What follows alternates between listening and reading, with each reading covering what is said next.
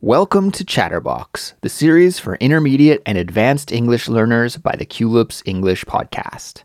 My name's Andrew, and in today's episode, we're going to learn about the life and legacy of one of the most iconic figures of our time, Queen Elizabeth II.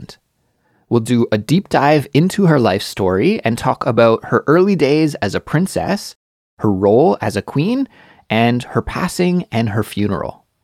And at the same time, we'll also improve our English skills as we explore key events and historical moments that took place during her reign. A little later on in the episode, I'll be joined by my co host Anna, and we'll chat together about the Queen's legacy and what she meant to British people. We made a study guide that accompanies this episode, and it includes an interactive transcript, vocabulary definitions and examples a quiz, and speaking and writing practice questions. The study guide will help you take your English learning to the next level and deepen your understanding of the life and times of Queen Elizabeth II.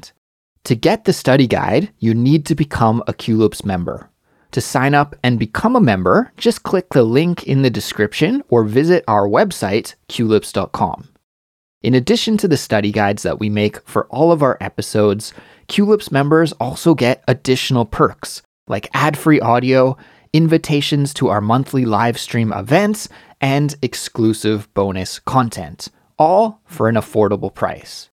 So, to support the work that we do here at Culips, improve your English fluency, and join a community of English learners from around the world just like yourself, Sign up and become a Culips member today. For many Britons, and indeed for many around the world, Queen Elizabeth II was a cherished figure known for her dedication to public service and her remarkable longevity. She ascended to the throne in 1952 and ruled until her death on September 8, 2022. That means that she was the queen for over 70 years, which makes her the longest reigning British monarch, and according to Wikipedia, gives her the record of having the longest verified reign of any female monarch in history. Queen Elizabeth II was born on April 21st, 1926, and her full name was Elizabeth Alexandra Mary Windsor. She was the first child of the Duke and Duchess of York and had a younger sister named Margaret. Elizabeth was educated privately at her home by her mom and her governess. Now, the word governess isn't used very much these days, but it's what we used to call a woman who tutored well off students in their homes, usually in the subjects that we nickname the three R's. And those subjects are reading, writing, and arithmetic, Arithmetic is math. Even though only one of those words actually begins with the letter R, we call them the three R's because they all have that strong R sound in their pronunciation, right? Reading, writing, and arithmetic. Importantly, a governess has a very different job than a nanny. That's another word that you might be familiar with. Now, a nanny is someone who takes care of the physical needs of children. While on the other hand, a governess was a woman who was responsible for their education. I think these days, while you may hear the term used occasionally, it's much more likely to use the word tutor. And while researching for this episode, I learned that Queen Elizabeth II's governess was actually a French native speaker.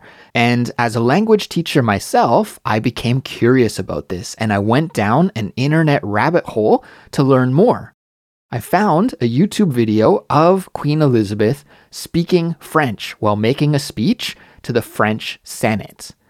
One of the comments on the video said, I'm French, and I can safely say that even though you can hear a strong accent, her French is quite impressive. So I guess that means the governess did a good job at helping Queen Elizabeth II to learn French. Anyways, let's get back to the life story of Queen Elizabeth, and we're going to skip forward a little bit in time to when Elizabeth was a teenager. Now, World War II started in Europe in 1939, and at that time, Elizabeth was moved from her home in London to Windsor Castle, which is a royal castle that's located outside of London, around 30 or 40 kilometers outside of the city. In fact, during the war, millions of British children were evacuated from their homes in major cities and moved to safer places like the countryside or even other Dominion countries. Dominion countries are countries that have a historical relationship with Britain. So, countries like Canada, Australia, or New Zealand. And the children were moved to these places because of the dangers of falling bombs from airplanes or even the threat of an invasion from enemy forces from the sea. It was during the war that Elizabeth, who was a teenager at the time, began her public life. When she was 14 years old, she made her first public radio appearance on the BBC, the British Broadcasting Corporation, and she gave a speech to the children of the nation, who, like her, had been evacuated to a different place. I want to play a part of that audio for you so you can hear her posh British accent and, to my ears at least, unique way of speaking. I don't know if this is true in your native language, but it's true in English. At least it is for me. When I hear an old audio clip or watch an old video from maybe 60 or 70 or 80 years ago, the way that people spoke back then was different than the way we speak now. So I really found this audio clip very interesting. So let's take a listen. Remember, at the time of this recording, Elizabeth was just a princess and she was only 14 years old. And in this clip, she is giving her first ever radio address by saying goodnight to the children of the country. So let's take a listen. We know every one of us, that in the end all will be well. For God will care for us and give us victory and peace. And when peace comes, remember it will be for us, the children of today, to make the world of tomorrow a better and happier place. My sister is by my side, and we are both going to say good night to you. Come on, Margaret. Good night, children. Good night, and good luck to you all. Toward the end of the war, Elizabeth joined the Auxiliary Territorial Service, which was the women's branch of the British Army. There, she had some freedom away from her family for the first time in her life, and she was trained as a driver and a mechanic, interestingly enough. And I saw some photos on the internet of her standing beside some trucks, so I'm guessing that maybe she worked on trucks. The war in Europe was finally over on May 8th, 1945. That day is called VE Day, or Victory in Europe Day. And as you can imagine, there was quite the party when it was announced that the war was over and the streets of London were filled with people linking arms, singing, and celebrating. As the story goes, Elizabeth couldn't stand to stay inside and not participate in the celebrations. She asked if she could go out, and her parents said no. So Elizabeth and her younger sister, Margaret, put on disguises and snuck out so they could celebrate the end of the war with the crowds on the streets. I don't know if that is true or not, but that's what I read when researching for this episode. Let's fast forward a couple of years later. The year is 1947, and Elizabeth was 21 years old. She fell in love and married Prince Philip, the Duke of Edinburgh, and a former prince of Greece and Denmark. And Prince Philip actually also happened to be Elizabeth's third cousin. I think in most modern situations, getting married to a family member, even someone who's distantly related, like a third cousin, this would be off limits. But as I'm sure many of you know, the royal families of Europe tend to not follow the rules in this kind of situation, and it's not too strange for them to do. So, with their parents' consent, The couple married and later went on to have four children. Charles, who is the current king of England, plus a daughter, Princess Anne, and two other sons, Prince Andrew and Prince Edward. At the time of her wedding, Elizabeth was still a princess. But eventually, she became queen, right? And the way that Elizabeth became the queen is fascinating and serves as a reminder that, much like in anyone's life, there can be a significant difference between our expectations and reality. You see, it was unlikely that Elizabeth ever thought she would be queen. She was third in line for the throne. The first successor was her uncle, Edward VIII. And then next in line was Elizabeth's father. And then Elizabeth was third. Now, Elizabeth's grandfather died in 1936, and at that time, her uncle Edward then became the king. And when Edward became the king, he was a young bachelor and was expected to reign for a long time. But this turned out not to happen, and because of this, Elizabeth was able to become the queen. King Edward fell in love with an American woman named Wallis Simpson, and he intended to marry her. But this was extremely controversial and caused a huge stir in the UK. Not only because Simpson was an American, which was the first no no, but also because she had been previously married and divorced twice. Now, these days, getting divorced is really common and doesn't carry too much of a stigma, especially in English speaking countries. But in those days, remember this was 1936, and in those days, it was a big deal. Now, you may not know this, but the monarch of England, the monarch means the king or queen, right? So the monarch of England is also the leader of the Church of England. And it was decided that it would be immoral for the leader of the Church of England to get married to a woman who had been divorced. So Edward had a decision to make. He could either give up being the king, follow his heart, and get married to Wallis Simpson.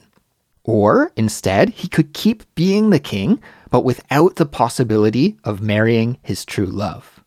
What a decision to have to make. But Edward decided to follow his heart, and after only less than a year of being the king, he abdicated the throne. Abdicate means to give something up forever. It's a word that we don't use too often in English, but we do use it in this context when monarchs or emperors quit their positions forever. So Edward abdicated the throne and decided to marry his true love, and this meant that Elizabeth's father was now the king. By the way, when you hear me use the term the throne, I'm not talking about the fancy gold chair that the king or queen gets to sit in. That's not what I'm talking about. Instead, I'm talking about the state of being the king or the queen. So often we use this phrase, the throne, to talk about the position of being the king or queen. So Elizabeth's dad became the king in an unexpected turn of events. I bet in Elizabeth's mind, she probably thought that the likelihood that she'd actually become the queen got a lot more realistic after this interesting turn of events. So now Elizabeth's father is the king, and Elizabeth is just living her life as the princess. She got married to Prince Philip, and they moved abroad after their marriage. Philip was in the Navy, and his work brought them to various places I think they spent some time in Malta in the Mediterranean, and they also toured around the world, as monarchs do. And then in 1951, the couple planned to go on a trip to Australia and to New Zealand. But before going there, they planned to visit Kenya, which at the time was a British colony. So they go to Africa, and while they were in Kenya, Elizabeth's father died, and she was proclaimed the queen. So Elizabeth and her husband rushed back to London for the funeral and to assume this new position of the Queen of England. And they also moved into Buckingham Palace, the royal palace in London at this time. Queen Elizabeth's reign was marked by several significant events, both in the UK and also around the world. she saw 15 prime ministers come and go, including some very well known ones like Winston Churchill, Margaret Thatcher, and Tony Blair. She also witnessed some of the most significant global events of the 20th and 21st centuries, like the Cold War, the decolonization of Africa, the breakup of the Soviet Union, and also Brexit. She also saw major social changes in the UK itself, such as increased racial and gender equality. Throughout her reign, Queen Elizabeth II was a symbol of continuity and stability for her country and the Commonwealth. Now, for those of you who don't know, the Commonwealth is a political association of 56 countries, most of which are former territories of the British Empire. So, countries like Canada, Australia, and India are all members, for example. Now, as for the Queen's actual job, well, she's not in charge of creating any laws or passing any laws. That's not really what she did. Instead, she undertook many official engagements, including visiting countries and addressing national and international events. And she also addressed the citizens of the nation every year on the radio or TV at Christmas time. Aside from her public duties, Queen Elizabeth was also known for her love of animals. She was a horse lover and had a passion for dogs as well, especially corgis. And apparently, she owned more than 30 corgis during her life. Despite her lengthy reign, Queen Elizabeth remained popular with the British public, and her Diamond Jubilee celebration back in 2012, which marked her 60th year on the throne, was widely celebrated both in the UK and throughout the Commonwealth. In my home country of Canada, there were celebrations there as well. The Jubilee was marked by a series of events and celebrations, including a concert at Buckingham Palace, featuring performances from some of the biggest names in music, including Elton John, Paul McCartney, and Stevie Wonder. Of course, not everything was easy for Queen Elizabeth, and her reign also saw its fair share of controversies and challenges. One of the most famous and significant was the breakdown of her son Charles's marriage to Princess Diana. And this led to a great deal of public scrutiny and criticism of the royal family. And then more recently, the monarchy has been facing criticism for the way that it's handling the allegations of sexual misconduct against Prince Andrew, who is Queen Elizabeth's second son. As you may have heard on September 8th, 2022, Queen Elizabeth II died at the age of 96. She passed away peacefully at her summer residence, Balmoral Castle, which is located in Scotland.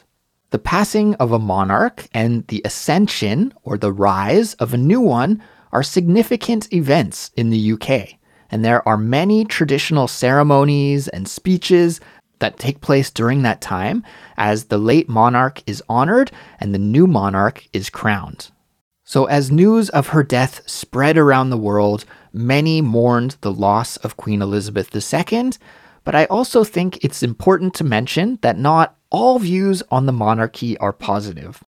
Some individuals may hold negative views of the monarchy due to historical events such as colonization and imperialistic actions by the British Empire. And as a Canadian, I can report that this feeling is really strong among many of my generation and also people who are younger than me in Canada. The Queen's funeral happened on September 19th, 2022, at Westminster Abbey in London, England.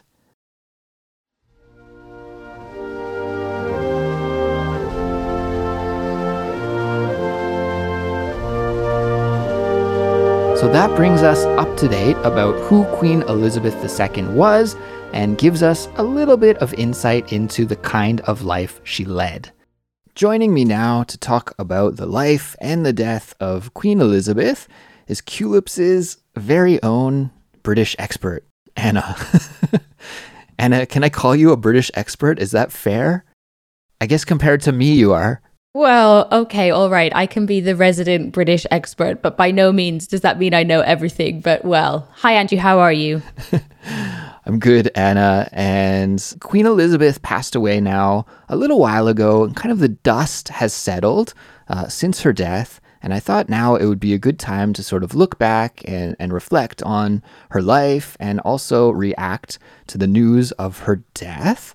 And yeah, so Anna, why don't we get into it? Uh, I guess maybe we'll start just with like a general question. And what about your personal thoughts about the Queen while she was alive? Were you a Queen fan? Were you uh, not a fan of the Queen? Were you indifferent and just didn't really care at all? Like, what was your kind of opinion of the woman? Well, I mean, number one, I think she is iconic really across the world but in in in our country she's she's really an iconic figure. And i really like that expression that you used there andrew the dust has settled.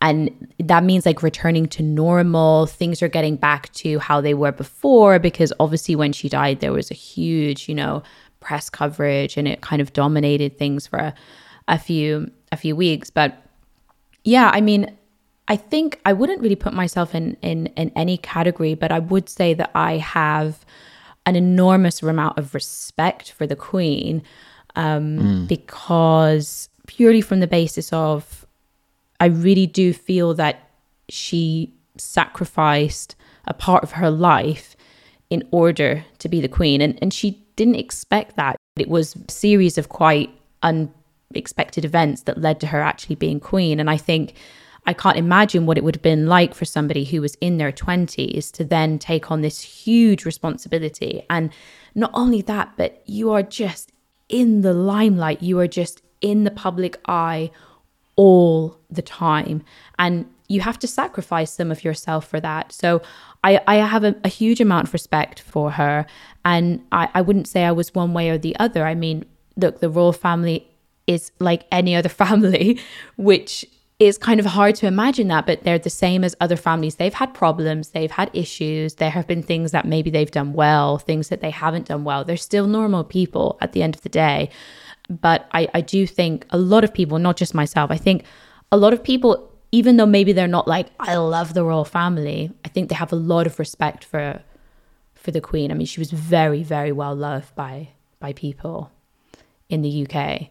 So um, as far as I'm concerned, obviously this is my opinion, but yeah, I mean, just looking at the coverage that it got and, you know, people's reactions after that, like people were sad, like people were crying in the street, people that have never never even met the Queen personally, you know.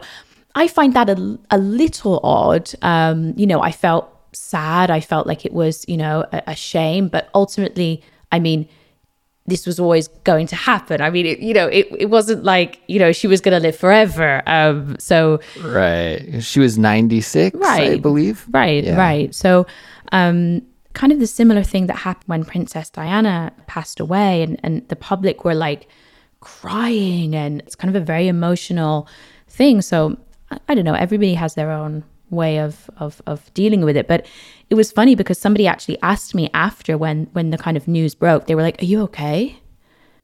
Oh really? I was like, well, yeah, yeah, I'm, I'm, I, I'm all right. I mean, I'm sure probably Prince Charles and well, King Charles now. Um, I'm sure they're probably feeling a lot worse than I am. Um, but you know, so it, you know, I, I, I don't know. I, I felt okay. Um, but yeah, a huge amount of respect. In a way, did people in the UK maybe kind of see her as like a mother figure or a grandma figure for the country? And so maybe that's why it feels like, you know, oh, we kind of lost like some kind of maternal power in the country or something like that. Is there that kind of connection at all? I'm sure there there is probably some of that. She was a constant in our country for well, 70 years. Mm.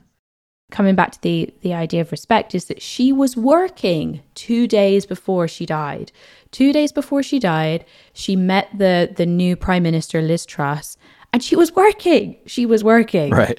I feel like she hung on right until that moment because she knew that that was an important time for the country. So she was like, I just want to hold on a couple more days. I'll meet Liz and then you know, so I just thought she was working two days before she died.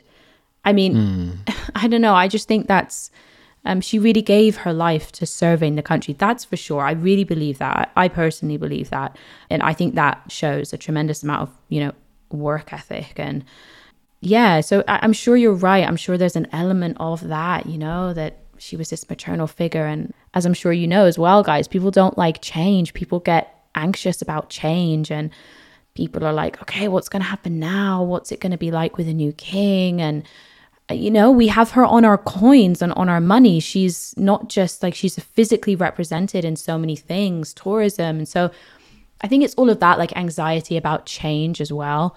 Um, Mm-hmm. So, yeah. Yeah, that's interesting. Like you said, she was a constant, right, for the last 70 years. And, you know, for anybody under 70 years old, that's all they know in terms of a monarch. So that's most people, right? Yeah. yeah, I think that's very well put that change is uncomfortable and we never know what will happen with change. So having stability, having a constant is really nice and comforting. And when you lose that, maybe you do feel anxious about the future. So I watched the funeral on TV, but I didn't watch the whole thing because it was like an all day event. It was a really big formal event and I, I watched like 30 minutes of it, which was cool. I- mean, not that a funeral is cool, but the once in a lifetime formality that you got to see, I think was really cool. There were pipe bands playing, you had world leaders from around the globe attending the the funeral and so that was just really unique to see. I guess maybe that's a better way to put it. Anna, what about you? Did you tune in at all to the funeral? Well, actually, I didn't, but there is a reason for that. I would have. I would have tuned in. And here, guys, I'm using a third conditional because this is something I can't change in the past. I would have tuned in if I hadn't had work, um, but I, I had to work, unfortunately. But in the UK, it's actually a day off. So it was a day off Right. for the day of her funeral. So, you know, as a, a mark of respect, or I'm not really sure how that works, but it was a day off for her funeral. But unfortunately, in in Spain, it was not. So I was uh, working, so I didn't I didn't have a chance to watch the funeral live. But I remember as well the wedding of Catherine and William. Wow, that was like such a big deal. We also had the day off for that, which was great, obviously, because Wow. this is a little bit more somber, obviously. So it's not like, yay, day off, you know, it's a bit of a Right. different vibe. But that was like, yay, day off. Let's get the beers in, let's watch the wedding, and then let's go out. So, um, so that it was kind of a more of a celeb- celebratory vibe. Um, but I remember that as well, and that just being this huge thing. And like you said, with all the commentary and all the formalities, and it's something that you don't get to see see very often. And whenever I see these type of events, like the funeral, for example, or the wedding, I just think, who is managing that event? Because they must be the most stressed person, or I, I- I don't know. I just think, wow, the management and organization of those types of events must be insane. But yeah, I didn't, I didn't watch the funeral, but I know what you mean. It's an incredible show of, you know, formality and, and all these different people that are involved, and the the outfits and the, you know, it's it's really incredible. I heard that it is planned well in advance. So whoever is in charge of that event, like they have rehearsed it and they have a plan in place for years because you never really know when the monarch is going to pass away, right? Like it could be a sudden death when they're young and yeah, they have a plan in place already. So I guess it's just carrying out that plan. Another thing that kind of was interesting is between the death and the funeral, I think there was like 10 or 11 days. So they do have a little bit of time to get organized. It's not like it happens within, you know, a day or two. So there is some time to organize that. But when I was watching the funeral, there was a group of new Navy cadets, and they had this very important role of carrying where the casket would be laid on. So it was kind of like this cart. I, don't know exactly what to call it, but they they were carrying this cart and they were brand new Navy cadets who had only enlisted in the Navy like a month ago. So could you imagine how nervous they were feeling? They have to all march in order, right? All step at the same time and move their arms in sequence with each other. And I thought, well, those guys probably didn't have too much time to practice marching, even. And now all of the cameras are on them. The whole world is staring at them. And it's this really official, somber event, and you don't want to make a mistake. So I kind of felt like secondhand stress for all of them. But they did a good job. They they were okay. Yeah, I think they probably win top trumps on the worst first week at your job, right? you're like, okay, so um, we're just going to do a very quick induction. And by the way, tomorrow you're going to be at the front of the parade doing the Queen's funeral, if you don't mind. Um, Yeah. Yeah, you're like, okay, sure, no problem. You know, and it's always funny, isn't it? Because you think, well, what if them has like an itch, or what if one of them sort of just falls over slightly and that they've got to get back into it? And they're like, oh, Yeah. you know. Um, so it must be quite difficult. But yeah, you're right. I mean, they plan all this stuff. They're super trained. They know how to do all these things. And um, well, even if they were new, but you know, the the they're they're planned down to the T. Um, these type of events. And another thing I was going to mention, Andrew, as well, if you don't mind, is that a lot of people went to see the Queen actually. So you could go and see the coffin and pay your respects. Because that's what we say in English, guys. We say to pay your respects, especially if it's an important figure like this. We'll say to go and mm-hmm. pay your respects to somebody.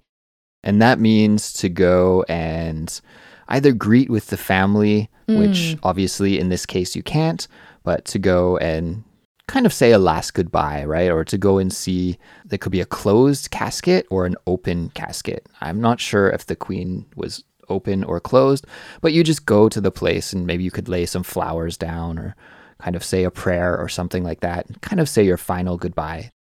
it was interesting because the queues were insane. I mean, there were people at one point, I think the queue time to see her or to pay your respects was 24 hours or something like this. And people were queuing all over London, and you weren't even allowed to bring a chair because, you know, you'd think, oh, I'm going to go in queue, but no worries. I'll just take one of those little fold out chairs and I'll just sit on that when I'm in the queue. But no, no chairs. You're in the queue, you're standing up.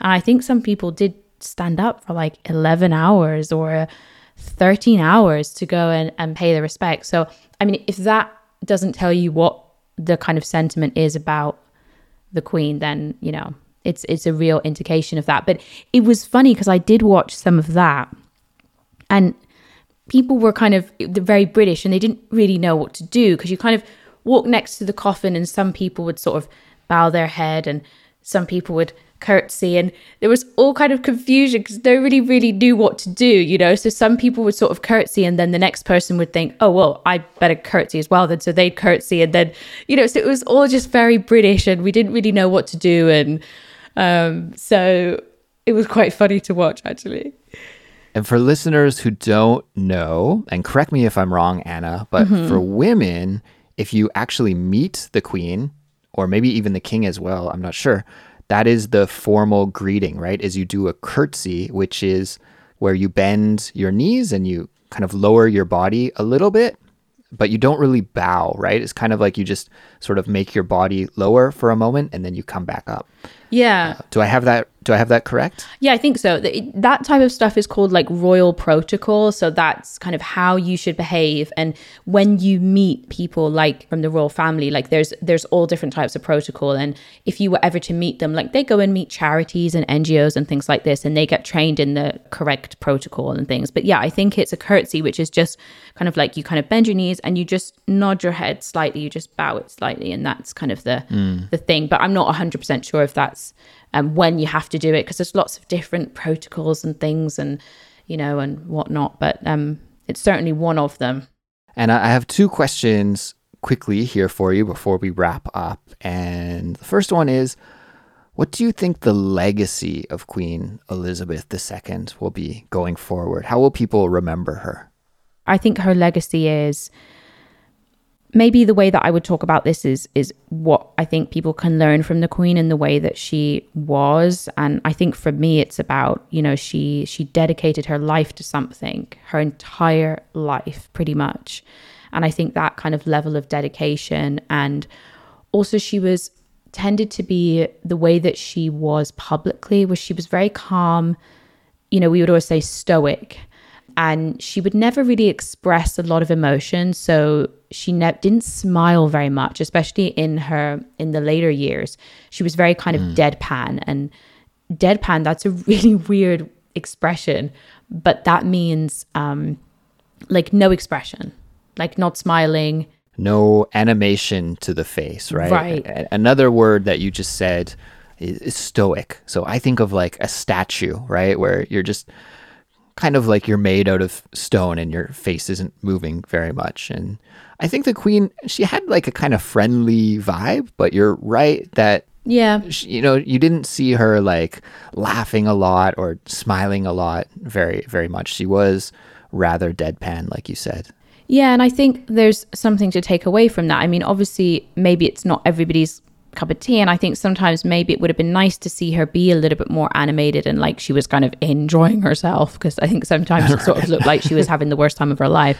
Uh, maybe she was, I don't know, but um, you know, so I think getting on with things and dealing with difficult things and just that type of personality i think is is something to to take away from from all the work she did. I mean there's loads of things. I'm not doing it any type of justice here. I'm really not an expert on the queen or this is just my kind of viewpoint. So i'm sure there's many more things that people would say are her legacy but for sure she's had an incredible impact on our country but not only our country on around the world. I mean she really was one of the most well-known people around the world i imagine.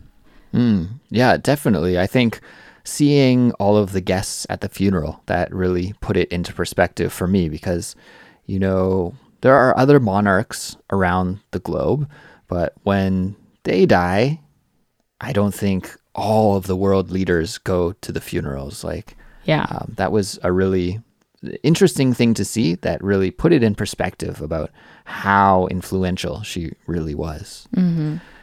Anna, my final question is about the king. So now Queen Elizabeth uh, has passed on the crown to King Charles III. What do you think about King Charles? It, it feels a little weird for me to say King Charles. D- did you think that way when you heard it for the first time? Because we've known him our whole lives as Prince Charles, but now he's the king. Yeah. And they have to change the song as well, the national anthem. They have to say God save the king rather than God save the queen. So they Oh, yeah. so they change that immediately afterwards. I really don't know. I think Charles is definitely a different person. He's definitely a different character. He's much older becoming the monarch than Queen Elizabeth. I mean, Queen Elizabeth was, I think, in her 20s, and obviously Charles is um, much, much older. So obviously that brings a level of experience and with it. But I mean, public opinion on him, I would say, is more divided. I think people have got to give him a chance and see what happens. This is the definition of he's got big boots to fill or shoes to fill, which is kind of where you've got somebody who's either really good at something or whatever, and you've kind of got to follow that. I mean, imagine how he must feel. Like, how do you follow the queen? Really? I mean, Right. it's a hard gig, right? Um, Yeah. So I think he's going to put his own stamp on it. He's going to do his thing, and I think um, let's see what happens. What do you think, Andrew? Yeah, I have no idea. You know, he's led a very controversial life as opposed to the Queen, where it was kind of constant and stable. But yeah, Prince Charles, when he was younger, and the whole Diana mm. phase of his life, you know, there was a lot of controversy back then. So we'll just have to see how it plays out, and time will tell, Anna. But let's hope for for good things, right? Sure, exactly. Yes.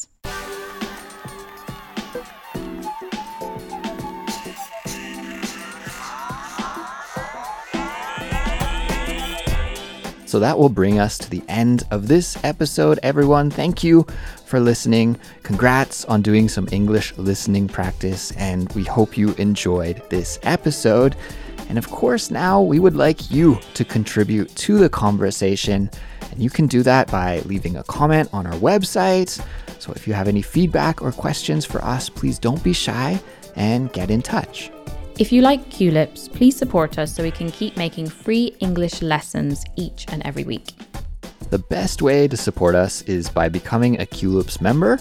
And to learn the details and sign up, just visit our website, culips.com. You can also support us by following us on Instagram or YouTube, telling your friends who are learning English to check Culips out, or by leaving us a five star rating and positive review on your favorite podcast app. We'll be back soon with another brand new episode, and we'll talk to you all then. Goodbye. Bye, everyone.